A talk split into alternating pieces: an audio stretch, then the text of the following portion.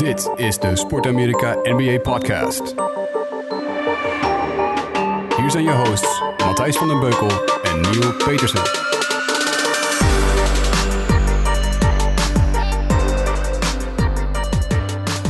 Yes, daar zijn we weer. Een NBA-podcast. wel een beetje een speciale deze keer, een beetje een bijzondere. Uh, Nieuw en ik hebben het uh, de laatste week druk gehad. Althans, Nieuw heeft het druk. Ik had vakantie. Daardoor waren we de afgelopen vrijdag niet. Uh, vandaag lukt het ook helaas niet om een podcast op te nemen, omdat Nieuw in een vliegtuig zit. En dat praat wat lastig en communiceert wat lastig met de grond, zoals waar ik zit. maar we willen toch even een korte update geven. Dat ga ik dus in mijn eentje doen, wat een beetje raar is. voor mij ook, omdat ik nu tegen een computerscherm aanpraat in plaats van tegen Nieuw. En ik kan je vertellen en verzekeren tegen nieuw aanpraten is een stuk leuker dan tegen een computerscherm. Uh, maar er zijn gewoon een aantal dingen die we wel even uh, willen bespreken. Uh, en met we bedoel ik ik, maar ik heb uiteraard met nieuw contact gehad. Het is nu vrijdagavond. En ik ga nu een korte update geven van wat er de afgelopen week is gebeurd. Maar zondag, aanstaande zondag, dan nemen we Nieuw en ik samen weer op. Want dat is leuker, beter, interessanter. En ik kan gewoon niet zonder zijn charisma en zijn good looks op deze podcast. En uiteraard ook zijn uh, kennis van de NBA en zijn uh, enthousiasme over het spelletje. Want dat is uiteindelijk wat niet zozeer deze podcast, maar gewoon het, praten over die NBA zo leuk maakt met Niel en met anderen. Ook op Twitter zie ik een hoop mensen voorbij komen die blij zijn met de NBA en met basketbal en die de mooie verhalen volgen. En dat is alleen maar goed. Dat is leuk om te zien. Maar goed, Um, vrijdag dus. Vanavond hebben we twee wedstrijden. De Warriors Pelicans. Nou, de Warriors staan inmiddels 2-0 voor.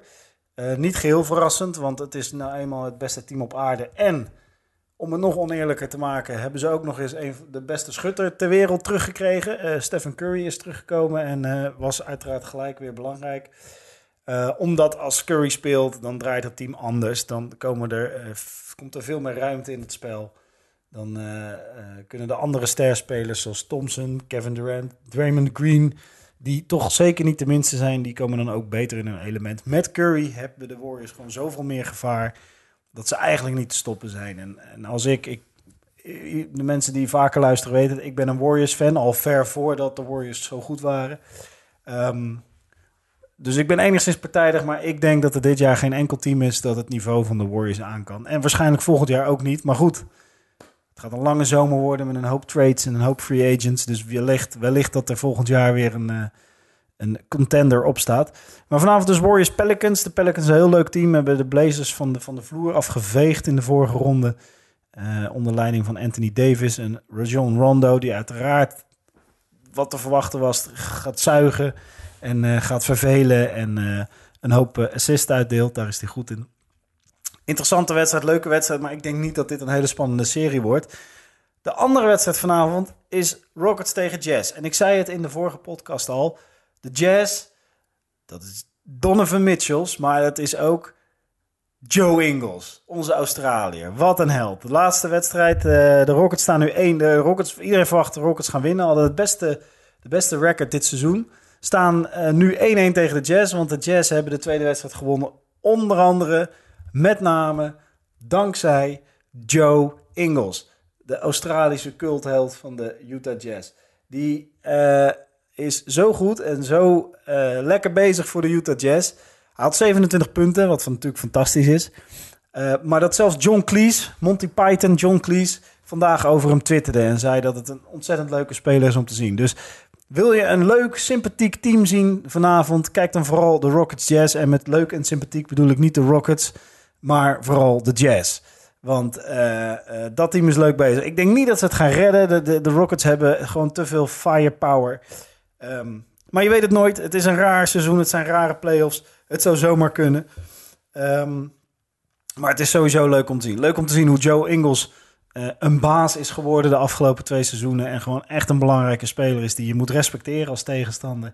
En ook leuk om te zien hoe Donovan Mitchell als rookie wellicht zelfs Rookie of the Year, hoewel Ben Simmons er waarschijnlijk mee weg gaat lopen. Die uh, speelt ook fantastisch. En gewoon een leuk team om te zien. Ik hoop dat Rudy Gobert nog een keertje tevoorschijn komt. De lange center van de Jazz. Ik hoop dat hij ook mee gaat doen en iets leuks van gaat proberen te maken. Want hij was een beetje onzichtbaar, zeker de eerste wedstrijd. Um, dat maakt het gewoon spannend en leuk. En spannend en leuk is altijd beter voor de NBA. Behalve als je Golden State Warrior fan bent zoals ik. Want eh, dan is er niks spannend. Dan weet je gewoon dat je al de komende twee, drie jaar kampioen gaat worden. Maar dit soort series maken de NBA weer interessant. Rockets tegen de Jazz. Joe Ingles. Iets anders wat heel interessant is aan die serie. Eh, en dit is een gegeven. Ik, ja, ik ben geen Chris Paul hater. Ik vind het een fantastische guard. Ik vind het een waanzinnige speler. Alleen, ik, kun je met Chris Paul, kun je met Chris Paul de conference finals halen. En dan met name de Western Conference Finals. Dat is in de afgelopen tien jaar niet gelukt. Ik heb even opgezocht wat Chris Paul gedaan heeft in de playoffs. Uh, en, en dit is een rijtje. Nou, probeer er even bij te blijven. In 2007, 2008 speelde hij zijn rookiejaar bij de New Orleans Hornets. En daar heeft hij de tweede ronde gehaald tegen de Spurs. Er werden zeven games. Spannende serie.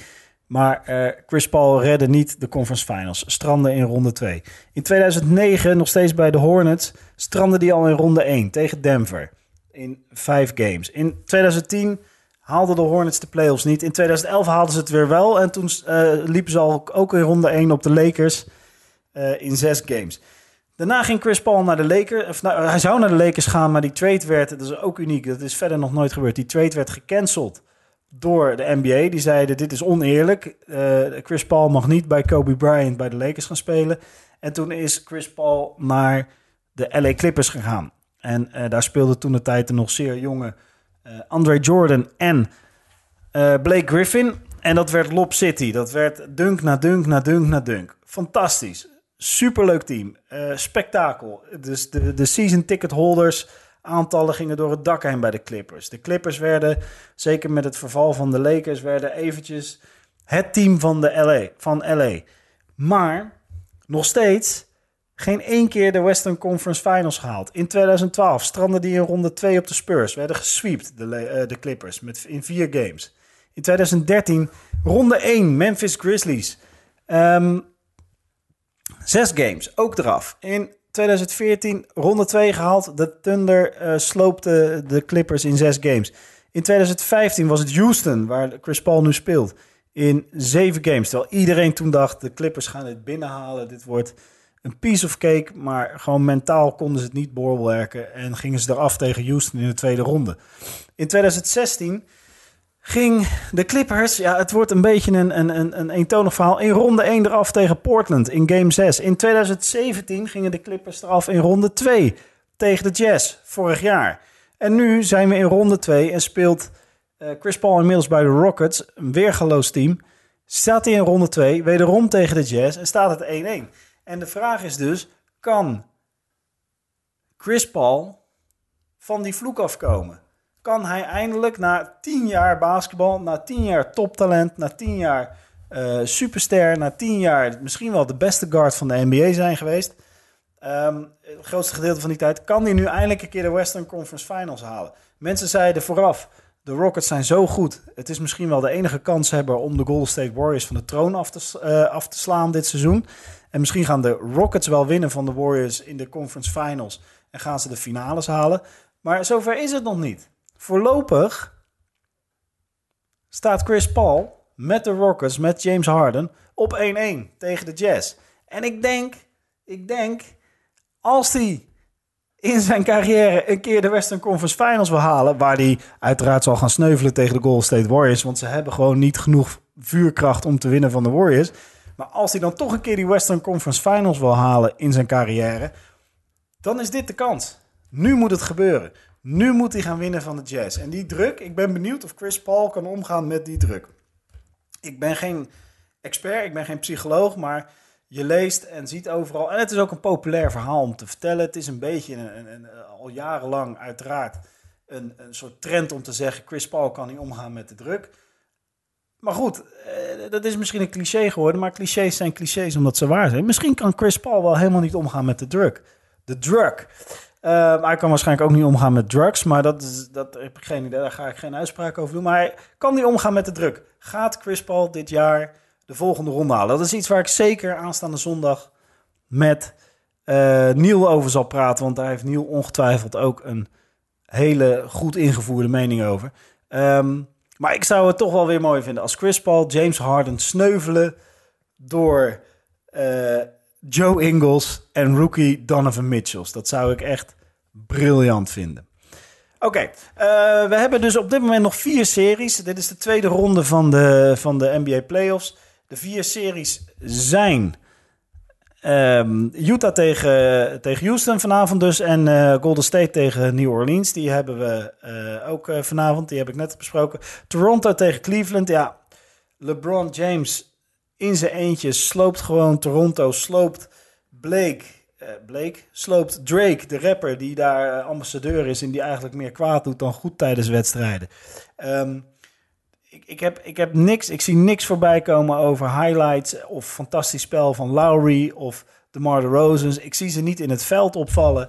Uh, LeBron James is eigenhandig wederom Toronto aan het slopen. En Toronto dat een fantastisch seizoen heeft gedraaid, een regulier seizoen. Eigenlijk een beetje hetzelfde verhaal als Chris Paul. Uh, zijn de afgelopen drie, vier seizoenen een soort cliché geworden dat het een fantastisch team is voor het reguliere seizoen, maar dat ze het in de playoffs niet gaan halen. En op dit moment staan ze 0-2 achter tegen Cleveland. Twee wedstrijden verloren, twee wedstrijden in Toronto verloren. Ze moeten nu naar Cleveland en ze moeten daar één van die twee sowieso gaan winnen, maar het liefst alle twee natuurlijk, om überhaupt nog een kans te maken op de volgende ronde. Maar LeBron James is zo fantastisch aan het basketballen. Die man is 33 jaar oud. Die heeft zoveel kilometers op zijn telletje staan. Zelfs wat betreft playoffs wedstrijden. En op een of andere manier heeft hij gewoon weer een volgend niveau gehaald. Ik heb vandaag zitten luisteren naar ehm, de, de, laatste podcast van, um, van uh, Bill Simmons. En die heeft het ook hierover. Dat het gewoon ongelooflijk is dat LeBron James op dit moment wederom een nieuw niveau haalt. Als je die wedstrijd, die laatste wedstrijd terugkijkt, game 2, die was vannacht als je terugkijkt hoe LeBron James op een gegeven moment maar gewoon, het, dat, dat lijkt het op. Hij lijkt op een gegeven moment gewoon bepaalde schoten te nemen die zo waanzinnig moeilijk zijn. Uh, omdat het dan voor hem tenminste nog een uitdaging is, zo'n wedstrijd. Want het wordt gewoon te makkelijk voor hem. Hij is zo ver boven de rest. En wij hebben um, afgelopen, uh, voordat de eerste ronde begon, hebben wij, Niel en ik bedoel ik met wij, een, een, een uh, voorspellingen gedaan. Uh, die ga ik zo even doorlopen. Maar een van die voorspellingen was waar, dat ik zei... De, de Cavs gaan winnen van de Pacers. Dat was de vorige ronde voor de Cavs. Dat Niel zei de Cavs gaan winnen van de Pacers. Ik zei nee, nee, nee. Nee, nee, nee. Pacers zijn het betere team. Pacers gaan dit jaar LeBron James uit de playoffs schieten in de eerste ronde. Hij heeft nog nooit een eerste ronde verloren, maar de Pacers gaan het dit jaar doen. En het werd seven games, maar het was Le fucking Bron James die de Pacers uiteindelijk versloeg. En iedereen was het erover eens. De Pacers waren het betere team, maar LeBron James is de betere speler. En Neil en ik hebben een discussie gehad in de vorige, in een paar podcasts geleden, waarbij ik zei: uh, dit is het jaar, dit is het seizoen dat LeBron James het niet gaat brengen. Ook vooral vanwege zijn team, wat gewoon niet goed is. En Neil zei: ik durf niet tegen LeBron te kiezen.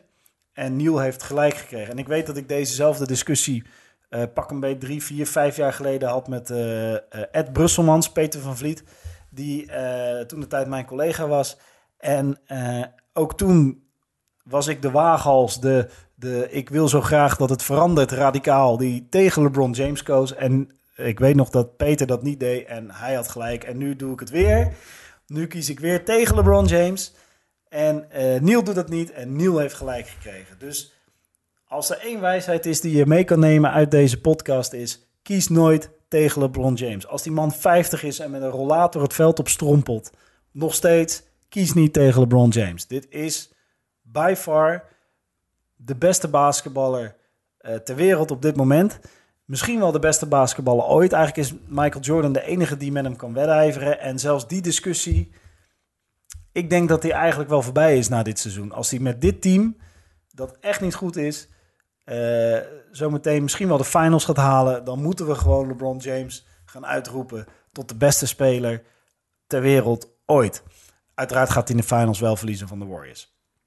Want zoals ik zeg, kies nooit tegen LeBron James. Oké, even heel kort uh, recapitulerend, want dan kunnen Niel en ik namelijk aanstaande zondag gewoon lekker ouwe hoeren over uh, actueel basketbal. Uh, Niel en ik hebben voorspellingen gedaan voor de eerste ronde. Die is al een tijdje voorbij. Maar ook qua podcast kwamen we daardoor kwamen we even niet lekker uit vorige week. Maar we moeten het toch even behandelen. Um, wij deden voorspellingen en ik heb de voorspellingen er even bij gehaald. Ik heb één punt gegeven als je de goede, het goede winnaar aan, aan, aan Als je de goede winnaar voorspelde. En ik heb één extra punt gegeven als je ook nog eens de goede uitslag voorspelde. Dus eh, eh, of het 4-1 werd, of 4-0, of 4-2 of 4-3. Uh, en dus je kan maximaal twee punten per ronde verdienen, Niel of ik. En dan aan het eind heb ik de punten opgeteld. Wie de meeste punten heeft, die heeft gewonnen. Nou, we gaan eens kijken naar wat wij toen zeiden. Naïef als we waren, jong als we waren, een maand geleden. Want jongens, die play-offs, verkijk je niet op één wedstrijd. Play-offs zijn lang, play-off series zijn lang, play-off wedstrijden zijn soms zelfs lang. En wat drie weken geleden uh, de wijsheid leek, dat is uh, nu uh, absoluut het waarheid. En andersom, want ik noem maar wat, Tristan Thompson hebben we hier behandeld. We hebben om hem gelachen. Hij had net een kind gekregen. Dat is niet om te lachen, dat is wel heel leuk. Maar hij was ook betrapt met andere vrouwen op camera's en zat midden in een soort soap. Leek ook als basketballer niks meer te brengen. Maar de afgelopen wedstrijden is hij er ineens weer. Had niemand aanzien komen, heeft niemand voorspeld. Maar Tristan Thompson speelt weer basketbal. En dat is belangrijk voor de Cavaliers. Om maar aan te geven dat in de NBA uh, wat vandaag de waarheid is, is uh, over drie dagen uh, een leugen. Maar goed, waar het om gaat. De voorspellingen. Hoe hebben Neil en ik gescoord? Nou, de eerste ronde de speelden de Rockets tegen de Wolves. Ik zei 4-1 voor de Rockets. Neil zei 4-2 voor de Rockets. Het werd 4-1 voor de Rockets. Dus ik verdien twee punten en Neil 1. Tunnen tegen de Jazz. Wij hebben allebei tegen de Jazz gekozen. En dat is iets wat ik geleerd heb. Dat is nou een van die dingen waarvan je zegt... Oké, achteraf ja, maar vooraf de Thunder met Westbrook, met Paul George, met Steve Adams is een team waar je niet, waarvan je zegt, nou die moeten toch de Utah Jazz wel kunnen verslaan in zeven wedstrijden. Het is ze niet gelukt, sterker nog, het is ze niet eens gelukt in zes wedstrijden, want zoveel hadden de Jazz nodig om ze te verslaan. Het werd 4-2 voor de Jazz en Neil en ik hadden allebei deze uitslag volledig fout voorspeld. Zo zie je maar, um, het is geen wetenschap, de NBA. Uh, je zou kunnen zeggen dat Neil en ik er geen verstand van hebben, maar ik hou het liever op. Het is geen wetenschap, de NBA. De ronde Blazers tegen de Pelicans. Daarvan zei ik 4-3 voor de Pelicans. Neil zei 4-3 voor de Pelicans. Het werd 4-0 voor de Pelicans. Wij kregen nog wat verwijten dat dit een belachelijke voorspelling was. Wie voorspelt nou dat de Pelicans winnen van de Blazers? Nou, wij. En we kregen gelijk. Anthony Davis was niet te stoppen. Het was een fantastische serie. En het is jammer dat we van Anthony Davis afscheid moeten gaan nemen. Na de, de, de lopende serie tegen de Warriors. Allebei de goede uh, winnaar, uh, niet de goede uitslag. Allebei één punt. Warriors Spurs, ik zei 4-1 voor de Warriors. Want ik denk, die Manu Ginobili, die, die sluwe Vos, uh, Popovic... die gaan er echt wel één wedstrijd uitslepen. Ondanks het gemis van uh, Kawhi Leonard. En dat gebeurde ook. Het werd 4-1 voor de Warriors. Dus ik heb twee punten verdiend. En Neil had 4-0 voor de Warriors. Dus nog steeds goede winnaar, één punt. Raptors Wizards, ik was weer... Ik, kijk, dit is, dit is wat ik ben. Ik ben iemand, ik wil graag niet alleen de underdog zien winnen, maar ik wil ook het meest spectaculaire verhaal. Daar ga ik altijd voor. En in de East hebben Neil en ik steeds allebei um, een andere winnaar gekozen. En uh, dat is soms een gok. En vaak was het van mijn kant een gok. Uh, omdat ik dacht, dit zou wel eens kunnen gebeuren. En ik had ook echt vaak goede argumenten, geloof me. Um, maar ik dacht ook, als deze winnen, en ik heb dit gezegd, dan kom ik echt heel erg over als een expert. Want dit verwacht niemand. Dit is lekker tegen draads. Dit is revolutionair. Dit is, of radicaal, niet revolutionair, maar radicaal. En dus lijkt het allemaal, zeker als je gelijk krijgt, alsof je een fantastische kenner, expert bent op het gebied van de NBA. Um, zoals zal blijken uit de komende vier uh, rondes die ik voorspeld heb in de ronde 1. Uh, eh, ik was, ben zeker geen expert op het gebied van de NBA. Ik ben vooral een hele enthousiaste fan met een uh, breed algemene ontwikkelde kennis over de NBA. Um, en ik zie graag de underdog en de verrassende winnaar. Is niet helemaal uh, gebeurd in de, in de East. Uh, Raptors Wizards zei ik 4-3 voor de Wizards. Het, uh, Neil zei 4-2 voor de Raptors. En Neil kreeg gelijk. Het werd 4-2 voor de Raptors. Die ronde, dit lijkt al eeuwen geleden, waren de Raptors de baas van de Wizards. Het was nog wel even 2-2. Toen dacht ik, zie je wel, 2-2. Dit wordt een Game 7. Maar die laatste drie, die laatste twee wedstrijden gaven de Wizards niet meer thuis. En uh, nu hebben ze volgens mij vooral heel veel ruzie onderling. Uh, Niel, twee punten. Cavs Pacers hebben we al even behandeld. Ik zei 4-2 voor de Pacers. Wederom, ik dacht dit zou zomaar kunnen. En de Pacers waren ook het betere team. Niel zei nooit tegen LeBron kiezen. Die zei 4-3 voor de Cavs. Het werd 4-3 voor de Cavs. Niel, twee punten. Sixers Heat. Ik zei 4-3 voor de Sixers. Niel zei 4-3 voor de Heat. Het werd uiteindelijk 4-1 voor de Sixers. En verbaasde daarmee ons allemaal. Uh, goede winnaar, dus ik krijg één punt. Celtics Bucks. Ik zei 4-2 voor de Bucks, want ik dacht die Antetokounmpo, dit wordt zijn jaar. Hij gaat doorbreken. Niel zei het worden de Celtics, want ondanks alle blessures en het feit dat ze volgens mij zelfs de conciërge hebben moeten laten spelen om maar een team op het veld te zetten, um, is Niel vooral fan van de Celtics. Maar kreeg gelijk, al werd het geen 4-2 voor de Celtics zoals hij zei, maar 4-3. Eén punt voor Niel. Tellen we het op. Eerste ronde, de voorspellingen van de NBA-podcast. Niel, 8 punten. Beukel, ondergetekende, 6 punten. Dus als Niel ooit nog een keer begint in deze podcast over dat ik de expert ben, dat ik de specialist ben, omdat hij gewoon een hele nederige, bescheiden man is, Niel. Want behalve hele goede looks en een fantastisch charisma, hele goede humor en uh, uh, nog veel meer kwaliteiten, is Niel ook nog eens de betere expert en de meer ingevoerde specialist. Dus jongens, luister vooral naar Niel als het gaat om voorspellingen. Uh, en Niel heeft gewoon kunnen we zeggen, deze ronde fantastisch gewonnen. Uh, ik ben ook blij dat we voor de tweede ronde geen voorspelling hebben kunnen doen. Ik was waarschijnlijk weer de boot ingegaan. Maar dat maakt de NBA zo leuk. Lekker ouwe hoeren over basketbal. Er kunnen zoveel dingen gebeuren. Er zijn zoveel variabelen. Vooraf lijkt iedereen gelijk te hebben. Achteraf is er maar één winnaar. En dat zijn de Warriors. Oké, tot zover onze voorspellingen voor ronde 1. Er zijn nog een paar vragen binnengekomen deze week. Joshua Matthews vroeg vandaag aan uh, Brusselmans, waar ik het eerder over gehad heb, en aan mij over of Team Australië, het nationale team, misschien binnenkort de komende jaren de USA van de troon zal gaan stoten. Ik heb daarover nagedacht, ik heb ook even gekeken. Nou, ik, heb over, ik moet zelfs zeggen, ik heb een paar jaar geleden Australië, Australië zien spelen op de Olympische Spelen. Um, in uh, Londen, net als Argentinië overigens. Manu Ginobili toen zien spelen, was fantastisch. bij Australië toen al Patty Mills bijvoorbeeld. Australië heeft een aantal hele goede spelers. Ook een aantal spelers die totaal niet bekend zijn. Uh, hebben wel een heel leuk team, zijn natuurlijk altijd vechtersbazen. Het hangt er een beetje vanaf. Kijk, als Ben Simmons ook voor Australië gaat kiezen en voor dat land wil gaan spelen, dan wordt het zeker een heel sterk team. Maar het punt is, uh, kijk, Spanje uh, is de tweede sterkste competitie, basketbalcompetitie ter wereld, qua land. De NBA is de allerbeste basketbalcompetitie ter wereld. En de, de, de, de, de, de faciliteiten, de van jongs af aan al voor, voor spelers en ook voor goede spelers in Amerika, ook in Spanje, zijn uh, van dusdanig niveau dat je als je een goede speler bent met talent, dat je in Amerika en in, in Spanje al van zo'n jonge leeftijd, en in Amerika nog veel meer dan in Spanje, zo'n jonge leeftijd zoveel goede training krijgt, zoveel goede coaching krijgt, zulke goede competitie hebt, zoveel kan spelen ook, dat, dat het voor een een, sterspeler in Amerika, die, die heeft zoveel meer uur erin zitten. En ze hebben daar zoveel meer goede spelers dan in Australië en zelfs in Spanje. Um, dat hele opleidings, opleidingsnetwerk wat achter de NBA zit, wat ook alleen maar beter wordt, dat is zo sterk en dat is zo groot dat het echt, denk ik, jaren gaat duren voordat de NBA, of voordat het Team USA uh, uh, het weer moeilijk gaat krijgen internationaal. Dus, tenminste, zolang ze natuurlijk hun beste spelers blijven sturen. Um, ik denk dat Australië uh, niet een team is dat. Het zal zeker een leuk team zijn. Het zal waarschijnlijk een team zijn dat wellicht af en toe eens een halve finale zal halen op een groot internationaal toernooi.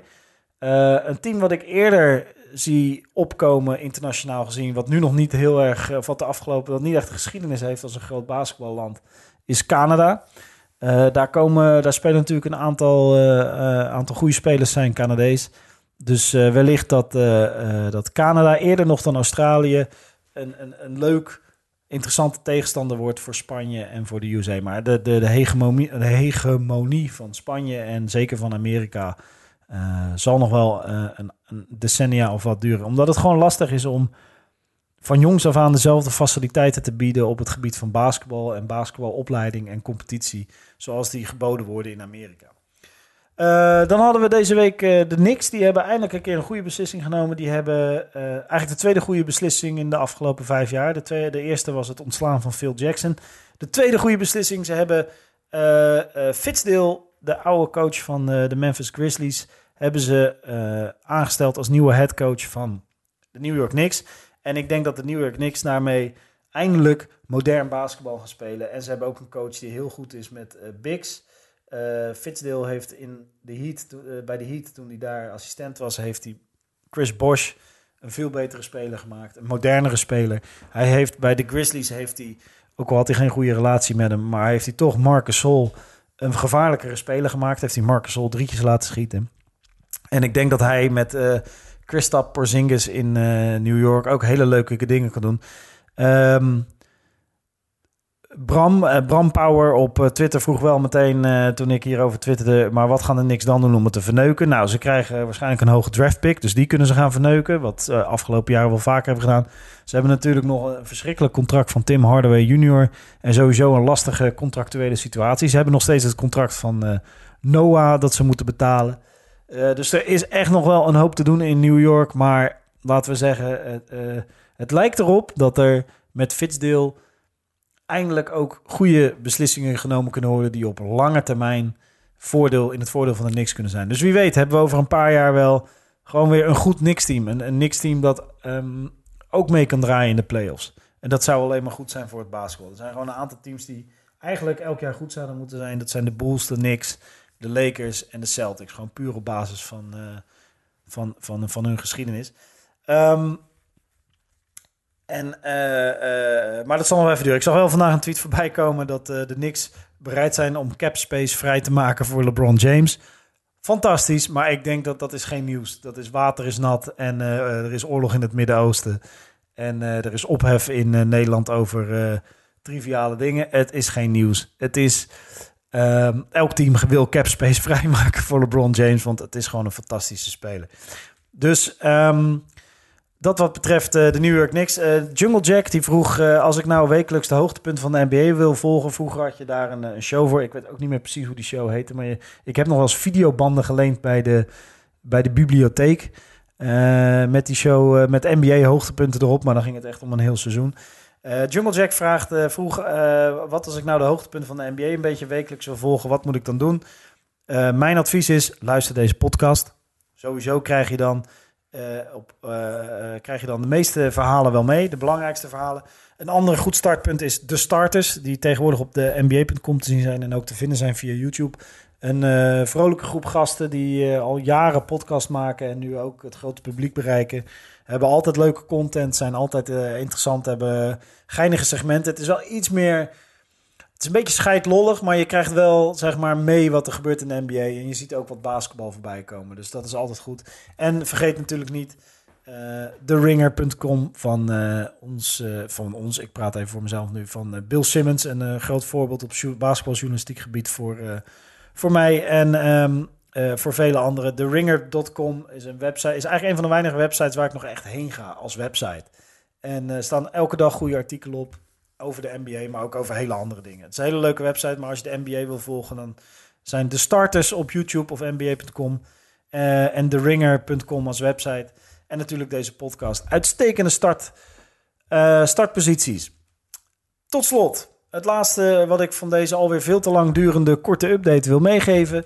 is uh, Pascal Vanenburg, een groot fan van de Lakers en luisteraar van deze show. Shout-out naar Pascal Vanenburg. Uh, twitterde deze week een tip dat er op Netflix een nieuwe documentaire staat. De Carter Effect over het effect van Vince Carter op uh, Toronto. Vince Carter, weergeloze speler, speelt nog steeds. Um, heeft in de begin, zeg maar tussen 1998 en 2004, de stad Toronto dusdanig op de kaart gezet dat we nu nog steeds. Dat Toronto gewoon een, een, een, een must-see bestemming is. Een, een bestemming, een hippe, leuke bestemming met goed nachtleven, goede clubs, leuke mensen. Uh, leuke sportteams, Toronto Raptors. Uh, en dat heeft uh, Carter ooit, is daar ooit, eigenlijk is Carter daar de aanleiding toe geweest dat Toronto op de kaart werd gezet. En die documentaire is, duurt een uur. Je ziet eigenlijk de carrière van Carter bij de Toronto Raptors. Alle betrokkenen worden geïnterviewd. En is een hele leuke documentaire. Dus Pascal, dankjewel voor deze tip. En ik jat hem even van je voor deze podcast. Dat was het. Um, ik heb een uur lang tegen mijn computerscherm lopen lullen. Of niet een uur, dat is een beetje overdreven. Ik heb een half uur tegen een computerscherm lopen ouwehoeren. Uh, jullie hebben een half uur uh, een, een, eigenlijk een soort voicemail van mij over de NBA af zitten luisteren. Waanzinnig. Ik vind het super tof. En ik weet dat ik daarmee ook voor Niels spreek. Dat jullie uh, hier naar luisteren. Ik vind het tof om te zien dat jullie recensies achterlaten op iTunes en, en, en, en ratings. Uh, en dat is gewoon leuk. Ik zie het op Twitter. Ik vind het leuk om op Twitter te praten over basketbal. Om uh, vragen te krijgen. Maar ook, ik weet, zoals ik heb bewezen deze aflevering. Ik weet bij lange na niet alles. Dus heb je leuke tips? Heb je leuke verhaallijnen? Zie je geinige dingen?